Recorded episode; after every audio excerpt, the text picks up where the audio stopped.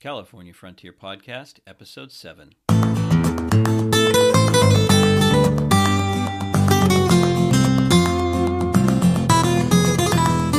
California Frontier Podcast is dedicated to helping you explore the Golden State's unique history, culture, and environment. I'm Damian Bacich, and I'm your host.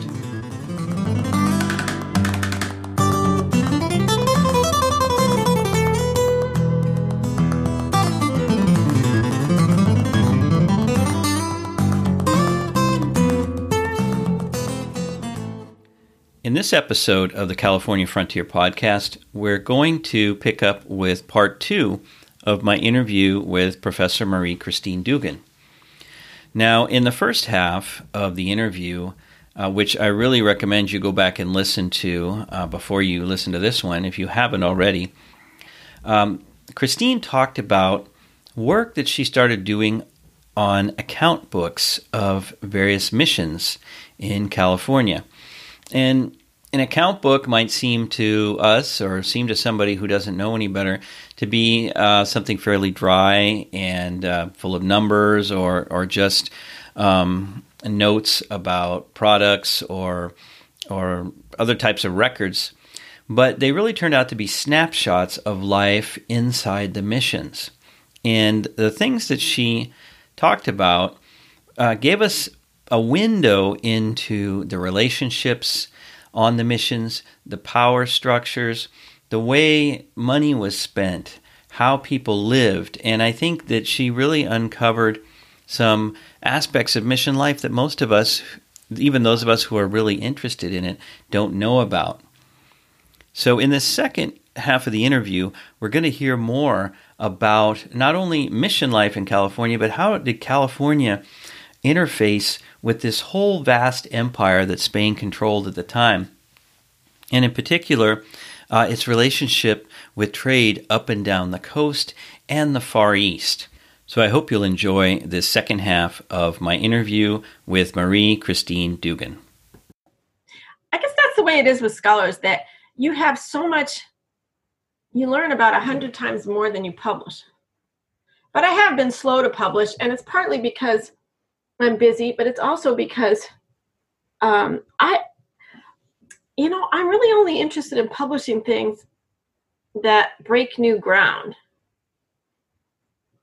So I'm not really interested in saying, you know, like missions had wheat fields and here it is. We always knew they had wheat fields and here's the wheat field.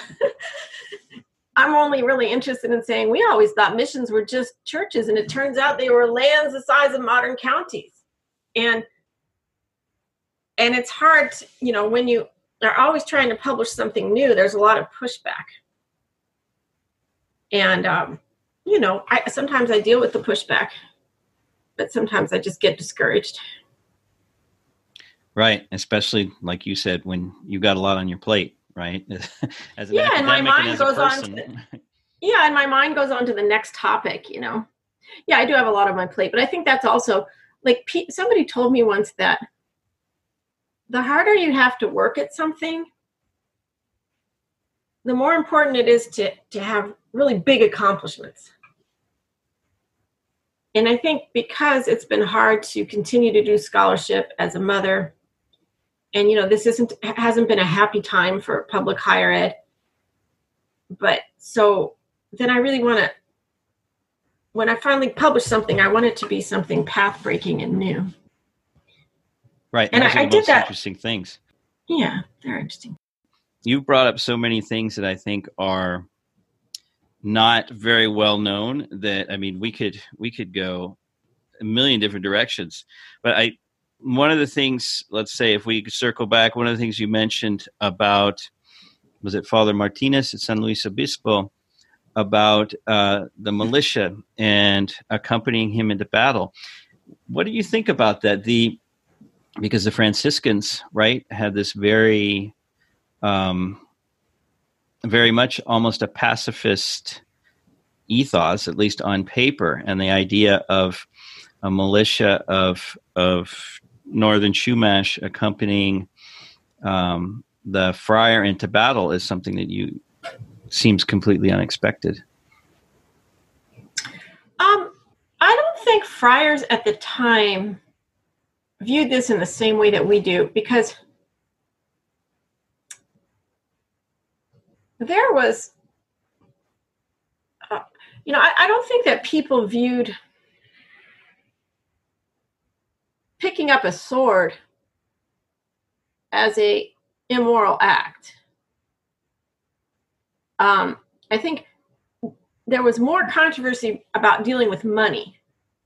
So engaging in the market economy was for a Franciscan to engage in the market economy was something that they were concerned about among themselves and that other people could criticize them about. So when people criticized Martinez, it was that he made too much money. And he did make a lot of money because there was a cove called Chano, and he could export products. And the northern Chumash at San Luis Obispo apparently had textile operation that was quite good. And I don't know if I don't know if he exported that or if he sold that internally. I have not really been able to find much about it, but I know that it was quite good, and that he um, also, you know, was exporting hides and tallow. Or at one point, he went. The Russian had kidnapped Aleuts and brought them down to hunt for otter skins, right? And that was up at Fort Ross, Bodega Bay. But between 1810 and 1824, the missions didn't have any money. And the Russians wanted to hunt otters off of San Luis Obispo. So they actually, it looked like uh, they got some of the Spanish at least. I think De knew about it. He was the commander of Presidio Santa Barbara, and and and um, Martinez may have organized it. And the the point was that they would permit the Russians to Aleuts to land in that part of the coast, although they mostly hunted in the water, but they would need to go and get water sometimes on land. And um, the Aleuts were sometimes killed at San Francisco because they were not allowed to do that. But anyway, Martinez was splitting the profits with the Russians, which is something American traders had done for a while. American traders between 1804 and 1810 would kind of go in on a joint venture with the Russians and hunt off of California and that was a way to avoid getting caught by the Spanish because the Spanish didn't have any patrol ships. So if the New England men, the New England men couldn't catch otters on their own, but if they could get the Russians to bring down a bunch of Aleuts in their kayaks, the Aleuts were the greatest otter hunters of all time. You know, they were kind of like one with the ocean, and and then they could catch the otter. So there had been these joint ventures between New Englanders and Russians off of Spanish California between 1804 and 1810. And, and between 1810 and 1824, um, I can't remember exactly what year, I bet it was like 1816 or 1818, Martinez was uh, talking about, you know, that the Russians were going to come down and they were all going to go out and hunt otters off off the shore. So these were just different ways that he could make a lot of money. And then, of course, he had to give a cut of that to the military, but he resisted giving too much of a cut to the military. So between 1810 and 1824, it was a big period of crisis. And, and if the missionary, as the leader of a mission, could resist giving a huge cut to the military, people were going to be better off. The Indians at the mission were going to be better off. Um, and Martinez seems to seems to have been kind of effective at that. Um, but like I said, I don't think he was a guy who loved Indians or anything. I just think that he resented having to give a cut. So he and he had he was pretty effective at avoiding it. You know, he had his own cove, so he could he didn't have to take things to Santa Barbara to arrange for De la Guerra to sell them. He could sell them himself. So that gave him a little more. But he got along really well with De la Guerra too. So, so I don't know all the details. I wish I knew all the details, but there's some pretty good stories in there. Well, yeah, and in fact, could you, um, in the time we've got left, could you talk a little bit about Jose de la Guerra? You've you've written about him and and his activities. You mentioned he's the Presidio commander at Santa Barbara. um, yeah, could you tell us a little bit about him or the things that you found out that are interesting about him and his activities? Well, a few years ago, I read this book called What is Global History? This tiny little slim vol- volume by Pamela Kyle Crossley, who is not too far from me here in New Hampshire. And she kind of made a pretty good case that you're going to find out more about things if you study them from the perspective of two different continents. And I guess in my heart of hearts, I always knew that to understand Spanish and Mexican California, you probably should go to Spain and Mexico.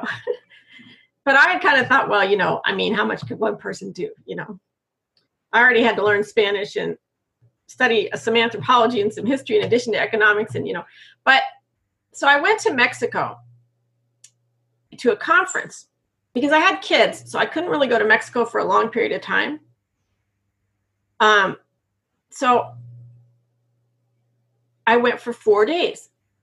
And in the four days, I met all these economic historians in Mexico that were writing about the business elite of Mexico between 1769 and 1810. And so I said, well, you know, and, it turned out the business elite of Mexico City was the wealthiest in the Spanish Empire. So you would think it was Madrid or something, right? But it wasn't. In fact, this made Madrid angry that, you know, it's kind of like here in the United States, a lot of the wealth is in New York City, right? Or maybe San Francisco. But it kind of can make people angry that it's not spread out evenly, right? Well, it was it made the it made the Spanish angry that their empire was supposed to benefit them and it seemed to be benefiting the Mexicans even more. So that was the center of wealth. And these Mexicans were not Mexicans actually, they were people the Mexican mercantile elite came from the very northern coast of Spain. So it turned out so I said, well, there's this guy Jose de la Guerra and I heard that he was connected to um, commerce. And the Mexico City historian um, Guillermina del Valle, she said, uh, why, yes, I have this little document about him. And it turned out that Guillermo, that, that, so the full name was Commander Jose Antonio de la Guerra y Noriega in Santa Barbara. And at the time, people called him Noriega. And it turns out that the name Noriega was associated with a family that did mercantile trade all over the Pacific Rim and Asia. And De la Guerra had grown up in Asturias, which is very close to the northern piece of Spain. And he came when he was 13 to apprentice with his uncle in Mexico City, Pedro Gonzalez de Noriega. And his uncle was one of the wealthiest men in Mexico City. Um, he was kind of like the buddy of the wealthiest man. So he wasn't like the wealthiest, most powerful, whose name was Gabriel Yermo. He was like the second. But when it came th- these merchants would display their wealth in part by donating to the crown. If the crown was in an emergency, they would donate some of their money to the crown. So after 1810, the crown was in an emergency, and you see that Pedro Gonzalez de Noriega donated as much as the wealthiest men in town. So he was among the wealthiest merchants in the world at that time. And he at some point arranged for the young Jose Antonio de la Guerra y Noriega to go into the military supply line in Mexico City. And what my friend showed me from Mexico City was a document saying that um, Pedro Gonzalez de Noriega was involved in the otter trade. And he had received permission to export otter hides from Mexico to Asia. And it doesn't say, well, where was he going to get the otter hides? But the obvious place would be California. So that was really an eye opener for me because I think we in you know, for a long time I've been thinking, why did the Spanish come here to California? I mean, not to New Hampshire, California. Did they come because they were pious? Did they come because it was a strategic defense objective, or did they come for the profit motive? And almost all the literature said they came either out of piety or they came out of the strategic defense motive. But here I was seeing that there was actually a commercial motive for Jose Antonio de la Guerra y Noriega to come to California. And that was really eye opening for me.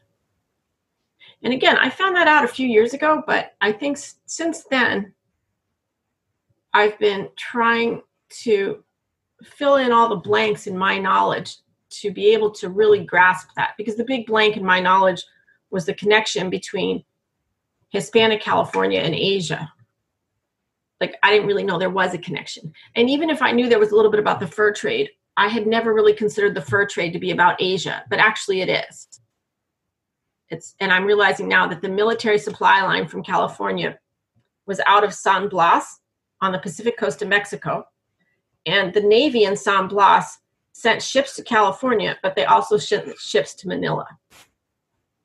And when I'm also so so so a person could get on and, and there's this new book by J.M. Mancini, and she says that the missionary in San Francisco got on a boat in 1779 and went shopping in Manila to outfit Mission San Francisco and came back in 1782. I saw that referenced in your article and I was just amazed. Here, exactly, here's this priest getting on a boat to Manila to go shopping and staying there for a couple of years and coming yeah. back. But it also the the other thing that it just made me think is that is that this connection between the west coast of North America and Asia, the Philippines, Japan, mm-hmm. etc., is foundational. It it goes way back. It's not it's not something recent. Yeah, that's really true. You know, a few years ago, I was at the Western Historical Association meeting, and there was some panel, and somebody spoke about the Black Panthers, and then an Asian woman got up and she said, Well, the history of Asian Americans in California isn't as deep or interesting as the Black Panthers. And I thought, no, actually, it's really the reverse. Like, much as I'm fascinated by the Black Panthers because I grew up in Berkeley, like 63 to 81, I, the you know, African Americans with a U.S. heritage really came after World War II to California. And the Manila Galleon has been going past California since 1566. And there had always been this assumption that even though the Manila Galleon went past, it didn't stop in California or blah, blah, blah. But actually, it did stop in California. I think that on the official routes, it says that the Manila Galleon is going to kind of stay off the shore. But there's so many different times when you read about the galleon putting in at Monterey to fix a mast or stopping to get water, you know, that you start to realize that actually the galleon stopped a lot. And and who knows what happened between 1566 and 1769. You know, I I bet there were some Manila Galleon pilots that had made relationships with Native people in various locations where they felt they could stop and refuel. But I don't know that. That's just pure speculation. But sometimes you have to speculate a little bit to start looking for the data. Like if you don't, you know, you, you speculate and then you have to look and see if there is any data. But if you don't speculate at all, you'll never find the data, you know? You have to ask the question before you can see something. So I don't know if the Manila Galleon stopped in California.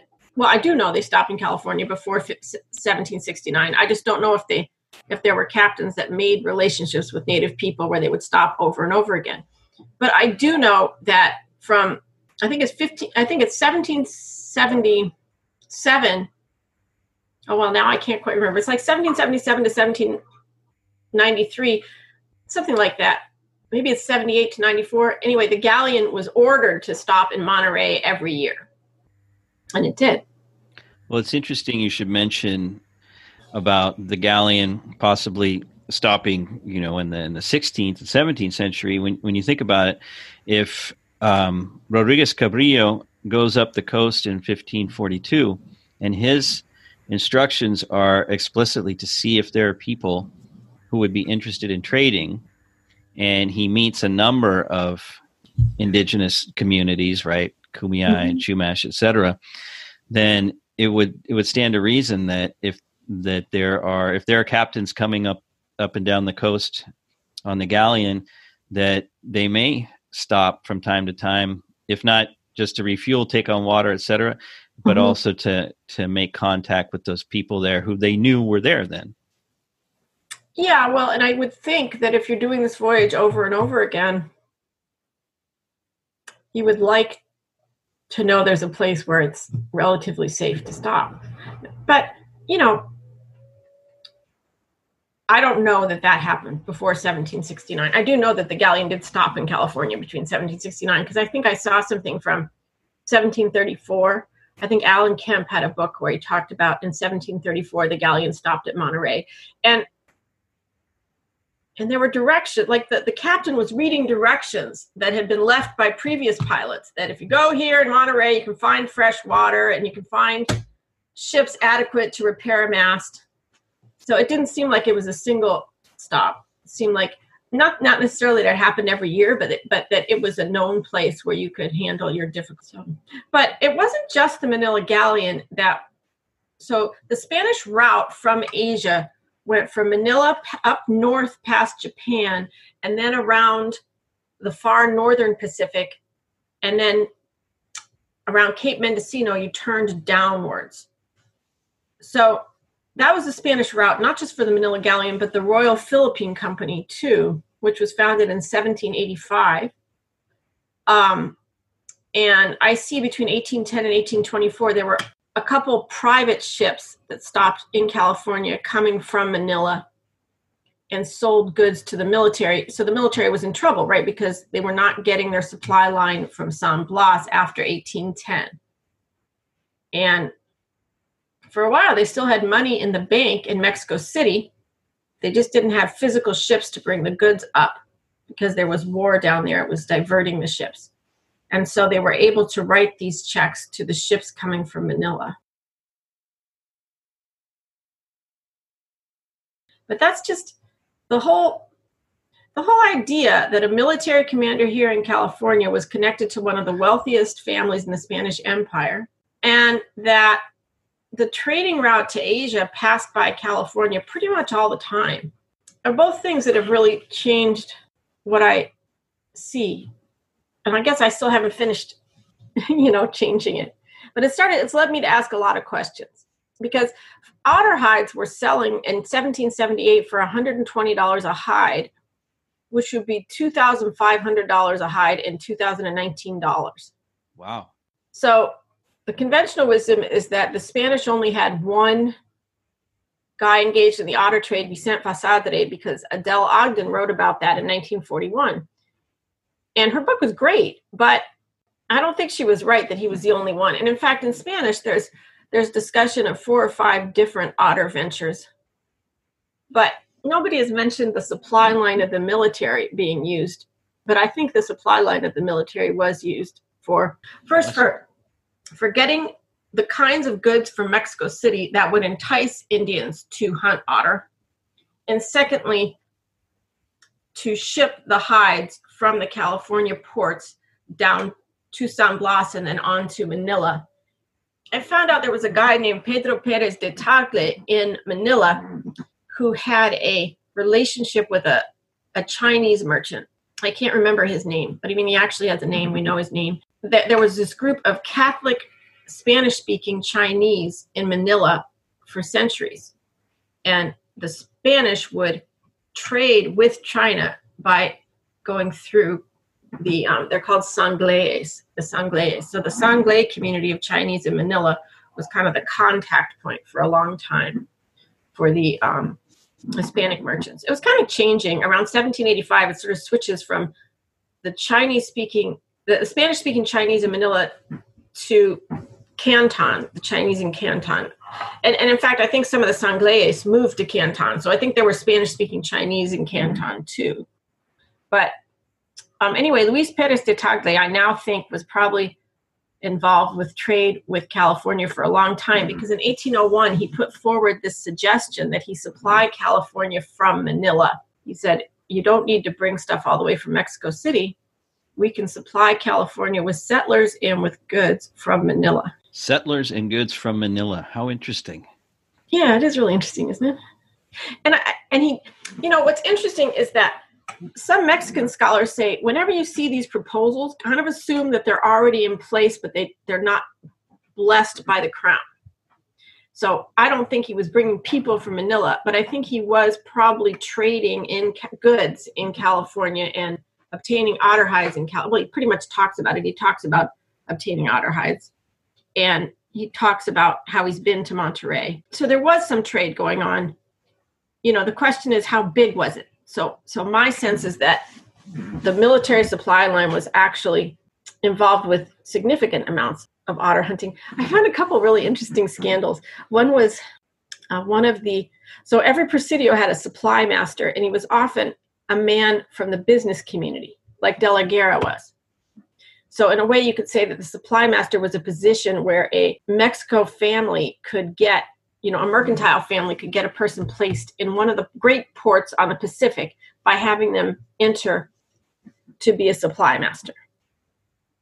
And so one of the guys, and I can't remember which one it was, but he was accused in the middle of the otter boom, which is like 1780s.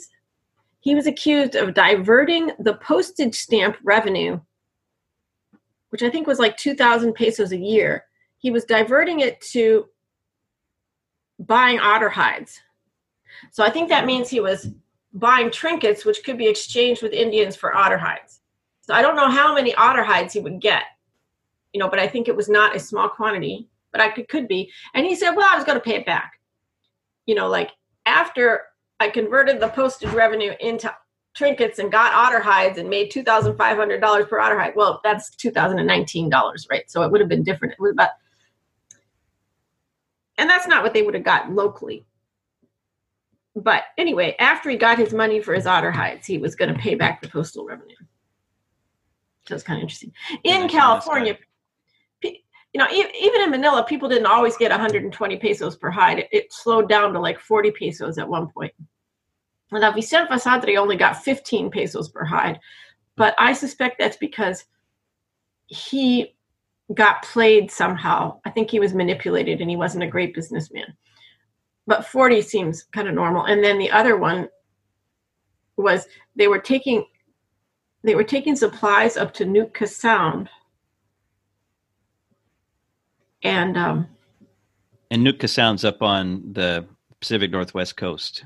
Would be right off of modern British Columbia, and it was supposed to be the greatest otter field in the world.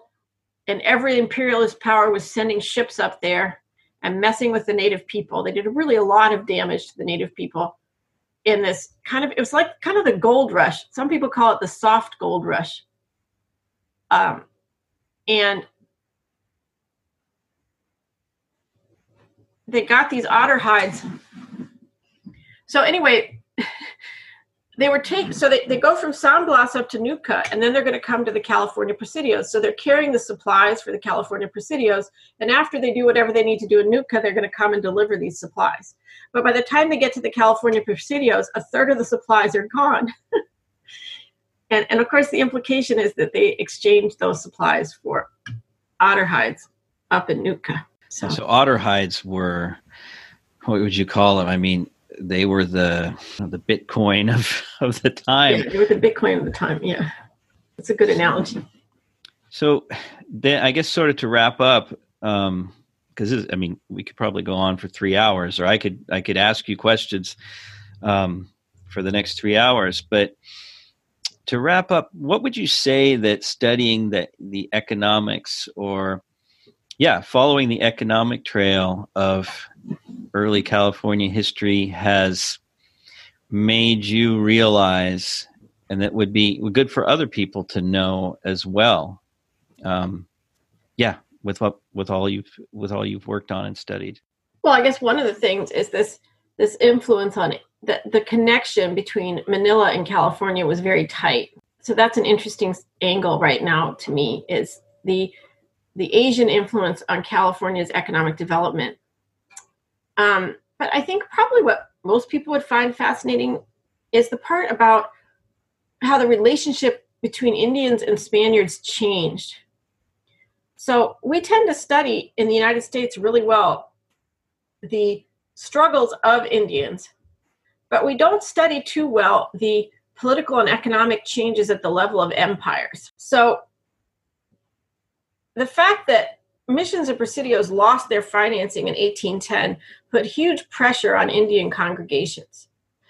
And the pressure was that the missionary was supposed to take the land of the Indians and give it to the military. So there's a big pressure on missionaries too.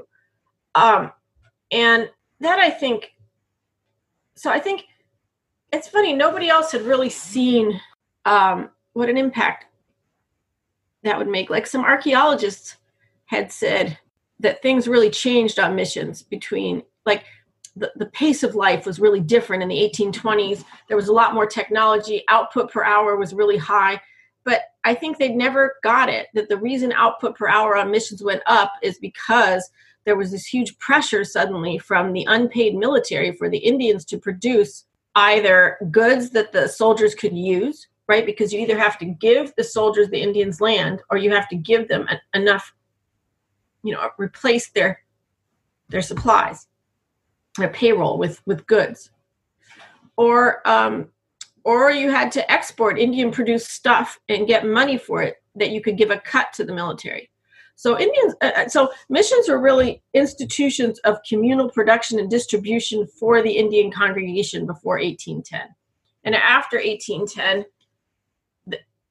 there was, you know, certainly a share of Indian produced output was taken and handed over to the to the military. In some ways, I think you can start to see militaries becoming subordinate, uh, missions becoming subordinate to the military. Starts in 1810 and it it gets really intense. And then ultimately, when missions are abolished, that's kind of like the, the total subordination of missions to the military. Because when missions are abolished in 1834, they're just handed over to military men that were highly connected to the most powerful. So I think that's the part. If I hadn't asked these economic questions, I wouldn't see those things. I mean, the reason that other people don't see them is because they don't ask about the economics, right? It's only me that asks about the economics. And sometimes I felt like, well, why did I study economics? Everybody who does this is either an anthropologist or an archaeologist or, or a historian. I should be too. I'd have some buddies. but then I think the fact that I see, I ask these questions that other people don't ask, like I actually think that you can see more about the reasons for conflict um, when you realize those things about payroll and the pressure. I don't know. Does that make sense? Yeah, it sure does. I mean, it's the old adage follow the money, right? You find out a lot of interesting things when you follow the money. Well, yeah, actually, that was, I was going to call an article Follow the Money. and the people said, that was a really dumb title. You got to come up with something better than that. But, and maybe that was true. But as a, um, as a method of, you know, figuring out what's going on. I, I think, yeah, you follow the money, you find a lot of interesting stuff. Well, Marie, uh, thank you so much for this. And um, yeah, I I learned a ton just listening. And in fact, I could probably write down a list of 20 or 30 more questions to ask you. So maybe in the future, if you're willing uh, and available, we can do it again. I think. Well, sure, we can do it again, but we don't have to do it. Yeah, you know, it takes it takes a while to digest some things too. Right. right? Exactly. Exactly. I probably hit you with too many things. Not at all. Not at all. Um, no, but once again, this was really great, and I, I really want to I want to thank you. Thanks for joining us for this episode of the California Frontier Podcast. If you liked what you heard, consider leaving a review on Apple Podcasts, Spotify, or wherever you listen to your podcasts. Also, be sure to check out the California Frontier Project website at www.californiafrontier.net. If you have a question, a comment, or a suggestion, make sure and drop me a line at damian at californiafrontier.net.